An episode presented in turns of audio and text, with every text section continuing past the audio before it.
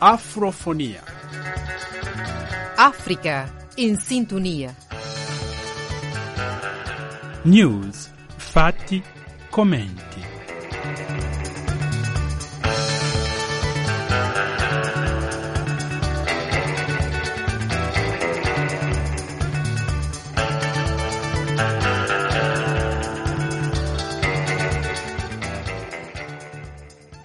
Gentili ascoltatori e ascoltatrici, a tutti e a tutte voi, un cordiale saluto di pace e bene e di una buona e serena domenica.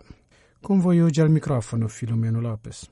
Abbiamo oggi di nuovo questa bellissima occasione di riavere con noi la scrittrice Marilena Umuosadeli, che dopo averci graziato nel 2020 con la sua straordinaria opera Negretta, baci rassistiche che raccomandiamo veramente a tutti, un'opera intraprendente, veramente molto appassionante, ma soprattutto un'opera avviluppatrice che ti coinvolge veramente in ciò che si sta narrando, insomma. Questa volta lei è qua per parlarci di un'altra sua intraprendente opera, sempre romanzo, pubblicato sempre dalla stessa casa editrice che aveva pubblicato la prima Negretta Baci Rassisti nel 2020, cioè edizione Red Star Press di Roma. Questa volta, dicevo, è qui per parlarci di questa sua nuova impresa, questo nuovo parto, dal titolo Pissa Mussolini.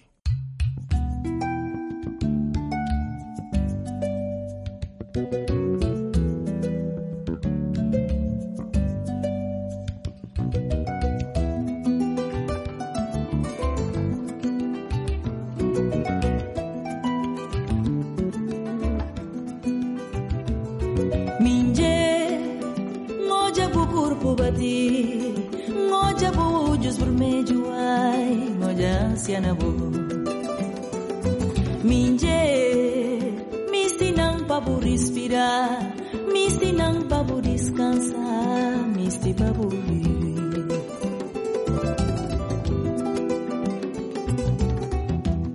Misina notis di turbada Misina notis mamedunyo Misti ojao Kuna lutar Que lutar Sem vingança, buna vencer Anzitutto ti vorrei ringraziare di nuovo per la disponibilità, ecco questo ritorno alle nostre emissioni qua di Radio Vaticana.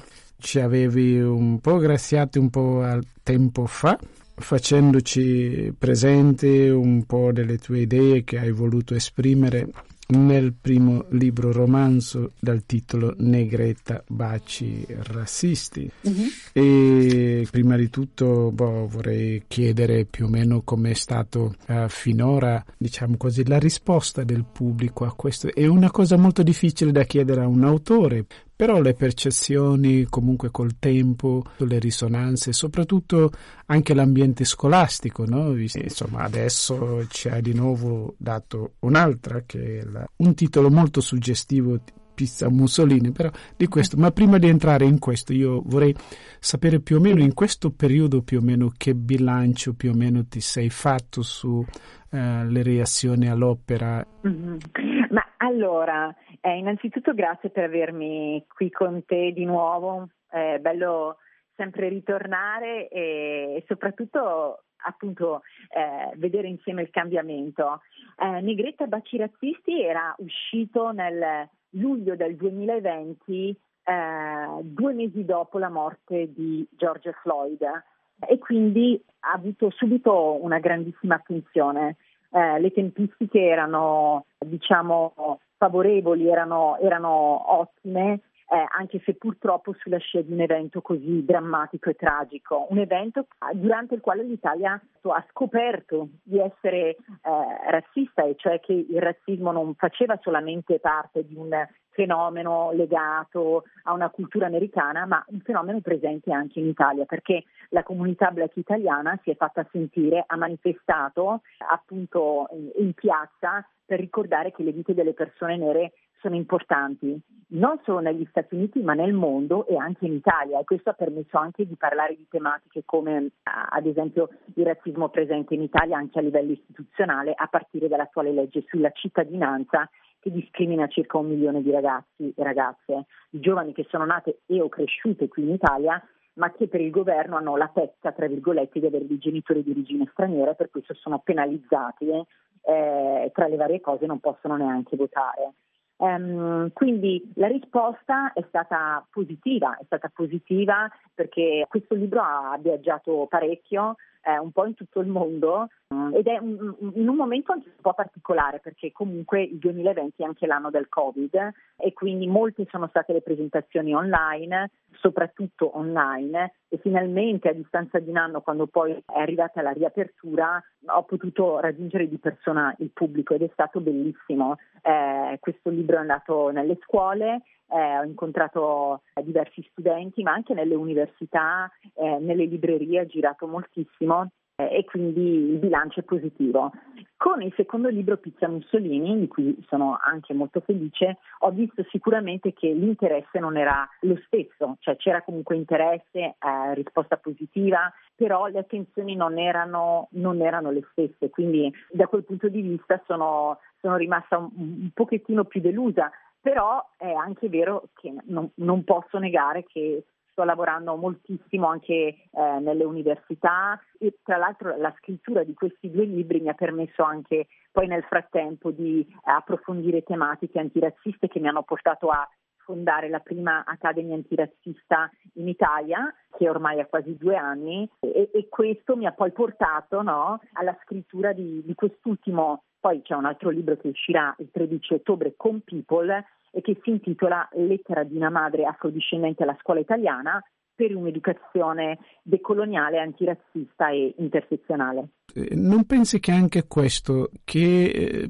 questo sia anche al fatto che magari eh, evochi, probabilmente senza necessariamente, anche perché poi leggendo vedi che eh, ci si possono fare diverse letture, ma eh, non è proprio per parlare della figura di Mussolini, eccetera, ma quanto mm. della cultura, no? questo io ho percepito, eh, quanto la cultura eh, che lui durante il suo mandato ha potuto seminare ha poi, insomma, in qual, come si dice il, il buon proverbio, voi potete avere la libertà di seminare tutto, però dopo dovete accettare l'obbligo di raccogliere il seminato. E questo seminato, come dici te, è, dura da morire in Italia anche perché probabilmente non è mai stato fatto un lavoro sistematico su questo, anche per, per il, il, fatto che la stessa Italia è l'unico paese che, a differenza per esempio della Germania, non ha mai voluto discutere la sua storia e quindi intavolare una sorta di cultura sulla pace e la riconciliazione vera. E questo viene sfruttato con radicalismi di poli- politica, uno resta lì, destra, sinistra, eccetera, eccetera, eh, senza rendersi conto che eh, dal punto di vista demografico l'Italia è cambiata rispetto ehm, a quell'epoca per cui ci sarebbe bisogno veramente di una purificazione della memoria storica. Però io ehm, cercando di capire questa, diciamo così, questo nome, questo personaggio presente in questo tuo testo, più che eh, parlare di lui ho visto come nei diversi personaggi, eh, diciamo così, quasi quasi si vomita um, ciò che è della cultura che un uomo di Stato, probabilmente senza neanche volerlo, eh, eh, ma la sua politica ha portato i paesi a, a dare certo, un certo alimento a, all'anima del suo uh-huh. popolo e che ora non sa più, nonostante i tempi che gli sono richiesti di andare oltre, non riesce ad uscirne.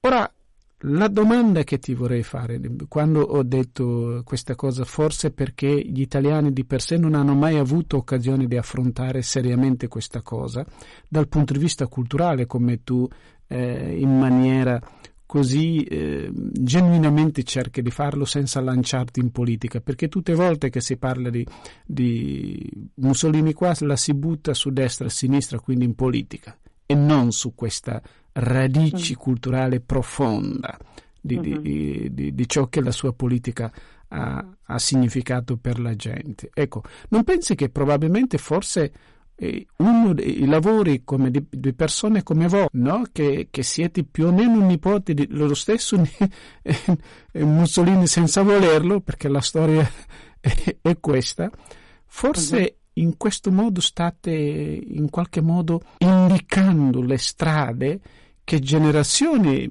più in là forse un giorno troveranno per finalmente vedere un'Italia più riconciliata e che riconosci che il suo tessuto antropologico è 250.000 anni avanti rispetto alla politica a causa di non aver discusso mai quello che tu metti qua uh, nel testo. Sì, sono, sono d'accordo. Mm, è, è, vero che purtroppo le politiche non, non rispecchiano la, la meravigliosa complessità e multiculturalità no, della società. Eh, ed, è qui, ed, è quindi il compito no, di, di, noi scrittori e scrittrici cercare di fare anche una contronarrazione. E eh, credo che la scrittura, no, per parafrasare anche Giabascego, sia il, il, mezzo più potente di decolonizzazione che abbiamo, perché questa è una cultura che appunto va decolonizzata, le idee di Mussolini sono ancora presenti, noi abbiamo un razzismo eh, interiorizzato di cui ci dobbiamo assolutamente liberare. E eh, sicuramente in Pizza Mussolini così come nel mio libro precedente, sono racchiuse, per esempio, eh, spesso no, degli episodi che sono, si possono definire microaggressioni, cioè delle forme narcotiche del pregiudizio che si esprimono attraverso frasi in apparenza innocua, ma che in realtà ti vogliono stigmatizzare ed escludere per ricordarti che eh, tu, Marilena, che sei italo-ruandese e hai la pelle scura, non sei italiana. E, e, e questo fa male, no? E si vede nel libro, perché qui abbiamo due, due protagoniste, no?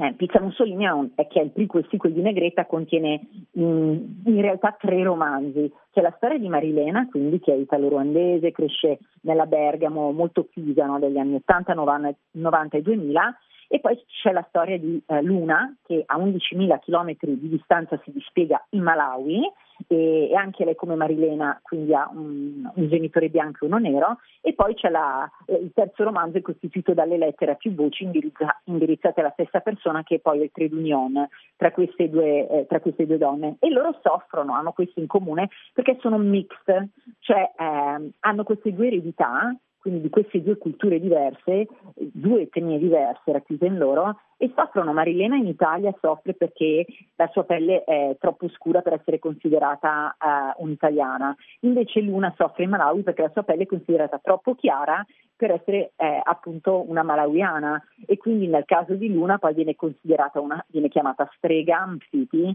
viene eh, chiamata Musungu, cioè bianca, una privilegiata perché eh, si sa no, che la pelle più chiara ti rende, eh, ti, ti, dà una, un, un, privilegio. E quindi il, il Marilena vive in Italia un, uno spaesamento totale, no? C'è un capitolo, eh, ho tempo eh, Filomeno per leggere solo un estratto dal capitolo Le due Italie, che mostra proprio la scissione, no? Che, che vive Marilena. Certo, certo, come no. Ok, allora, Marilena era cresciuta in due Italie, Accompagnata da suo padre, il colore spariva e tutte le porte si spalancavano. La presenza di lui era il passaporto di lei. Con sua madre Marilena veniva spogliata della sua cittadinanza, non più italiana ma straniera. Venditori che al mercato dichiaravano di essere chiusi e le cacciavano come cani randagi, per poi servire serenamente il cliente successivo. Impiegati comunali che gli chiudevano lo sportello in faccia allontanandosi senza motivo apparente. Ristoranti vuoti che sostenevano di essere al completo anche se le due arrivavano con prenotazione. In compagnia di suo padre, Marilena era un membro a pieno titolo del club Noper. Scortata dalla madre, quell'appartenenza evaporava tra i niger buttati e i sermoni giornalieri su come funzionavano le cose in Italia. Ecco, e quindi questo per dire che veramente non è semplice no, per Marilena vivere eh, in Italia, riuscirà a ritrovare poi a riavvicinarsi, a trovare una pace no, con le sue radici africane ed abbracciarla appieno, ma ci vorrà molto tempo, dovrà passare eh, per eh, comunque una serie di problematiche che poi la, la condizionano a livello psicofisico, eh, inizia per esempio a praticare forme di autolesionismo, a diventare bulimica, avere problemi di peso, questa questo desiderio di voler essere invisibili all'occhio voyeuristico dell'uomo bianco che la considera una prostituta per il colore della pelle, no? E, e, quindi iniziano a indossare vestiti di tre taglie più grandi, di, di colore scuro, per cercare di ehm, smorzare le sue, le sue forme, no? Eh, e, e non, non, è semplice, invece Luna appunto vive questo in modo diverso ma simile, no? Anche lei viene stigmatizzata, viene allontanata dal villaggio insieme alla sua madre, quindi siamo in Malawi. E, e poi anche lei comunque si riapproprierà della propria identità, eh, anche combattendo con problemi insomma, che si pongono quando poi diventa lei stessa insegnante si batte perché si educhi a una storia più autoctona alla storia del Malawi piuttosto che a un'educazione troppo eurocentrica e biancocentrica. Si batte perché eh, le ragazze abbiano una consapevolezza eh, riguardo per esempio agli abusi sessuali che si possono vivere durante certe pratiche eh, come il cinamuali eh, nei riti di passaggio, no, di iniziazione per le ragazze. Lotta perché possano, ehm, per l'uso anche no, del, del, preservativo, in un contesto, la insegna nelle missioni, eh, nelle missioni italiane in cui eh, comunque è un argomento tabù, ma l'HIV è la, una delle cause principali di morte in Malawi. Eh, si batte anche quando l'amico, il migliore amico di sua figlia finisce in prigione perché è omosessuale e in Malawi ancora oggi si rischiano fino a 14 anni di prigionia e lotta anche contro il nuovo colonialismo, quello delle grandi multinazionali che ricolonizzano l'Africa eh, deforestandola, sfruttando il lavoro eh, minorile e qui in particolare si parla dell'industria del tabacco.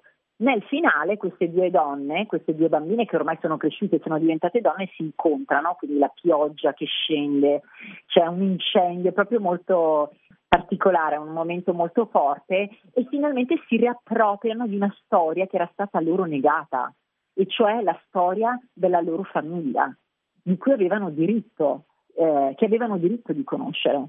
E, e, quindi ecco quello che ho voluto fare, cioè avvicinare il lettore e la lettrice a una, alla storia di una famiglia diasporica in Italia, ma anche di una famiglia in, in Malawi e mostrare anche che cosa volesse dire essere una persona mix eh, in Italia così come, come in Malawi. Ma più di tutto ho voluto insomma, ancora, rendere ancora protagonista la donna nera, no? le donne nere, che, le donne afrodiscendenti che, che hanno, è importante no? leggere eh, eh, ed è anche per poter avvicinare chi legge a, appunto a questa tematica, a che cosa voglia dire vivere e crescere in Italia, ma spesso sentirsi straniera.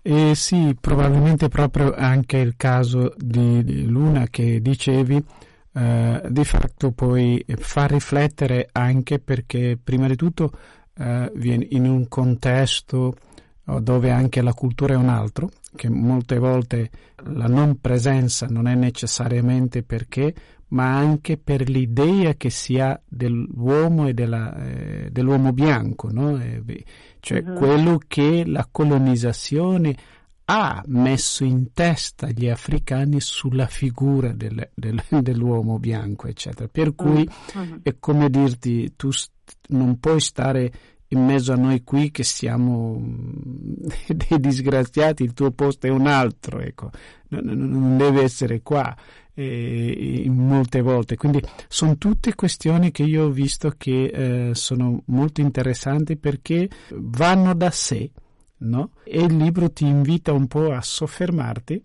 e eh, a vedere che sì, eh, questioni sono sempre, non, sa, non sai come, però ti dà l'occasione per analizzarlo profondamente, entrare nelle viscere e vedere che cosa è questo. Perché da qua gli uni sono prigionieri di neri che sarebbero eh, infanzia della loro umanità, eccetera, eccetera.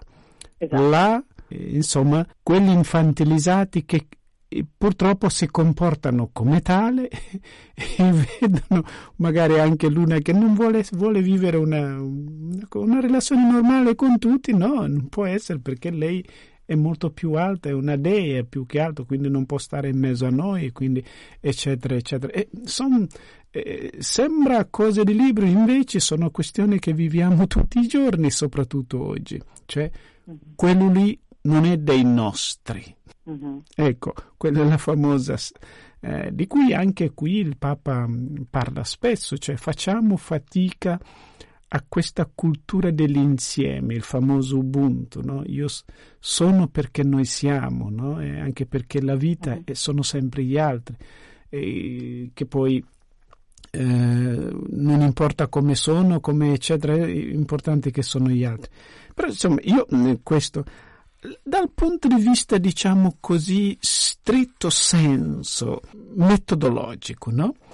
E la cosa che mi, mi, affascina un po' anche in questo nuovo è, e soprattutto boh, da un lato ti dicevo i, dal punto di vista dei contenuti a me è sembrato più eh, interessante fare questo lavoro attinente alle radici culturali di ciò che è stata la semina dei secoli no? attraverso modalità così eh, per cui ci sono però eh, dal punto di vista metodologico la prima domanda che mi viene come fai la scelta dei tuoi eh, diciamo così protagonisti il fatto che eh, nella prima, no? Marilena vieni, eccetera, eccetera, no? Anche se poi tu non vuoi che questo sia accostato a, alla tua persona, no? Però in Pissa, Pissa Mussolini, vediamo addirittura appare anche chi mi sta il cuore, eccetera. Cioè, qual è il criterio che usi nella scelta dei tuoi personaggi? Eh, allora, ne, nel caso di questi due libri, eh, un po' mi sono ispirata all'esperienza eh, che ho vissuto nella mia famiglia, anche se naturalmente eh, il, il, libro non è la storia della mia famiglia, ma si ispira moltissimo. Quindi ehm, questi sono due libri che sono un po' due pezzi del mio cuore proprio perché eh, attingono molto a, al mio vissuto. Quindi sono una, eh, una, una, una donna eh, afrodiscendente italiana che che ha, ha, ha, sempre fatto fatica a trovare il proprio posto, a sentirsi a suo agio. No? Ci sono voluti tantissimi anni prima finalmente di trovare un equilibrio, proprio perché la mia italianità veniva negata, eh, la mia identità veniva costantemente messa in discussione e, e quindi semplicemente i, i personaggi li, li prendo da, dal mio vissuto in questo caso specifico. Eh, questa è la risposta. Grazie Marilena. Grazie davvero di cuore da parte di tutti noi per questa ennesima disponibilità a condividere con noi il prezioso lavoro che fai per la coesistenza pacifica non solo in Italia ma nel mondo in generale. Grazie davvero di cuore. Grazie mille Filomeno. E per oggi è tutto. A lei, Laudetur Jesus Christus.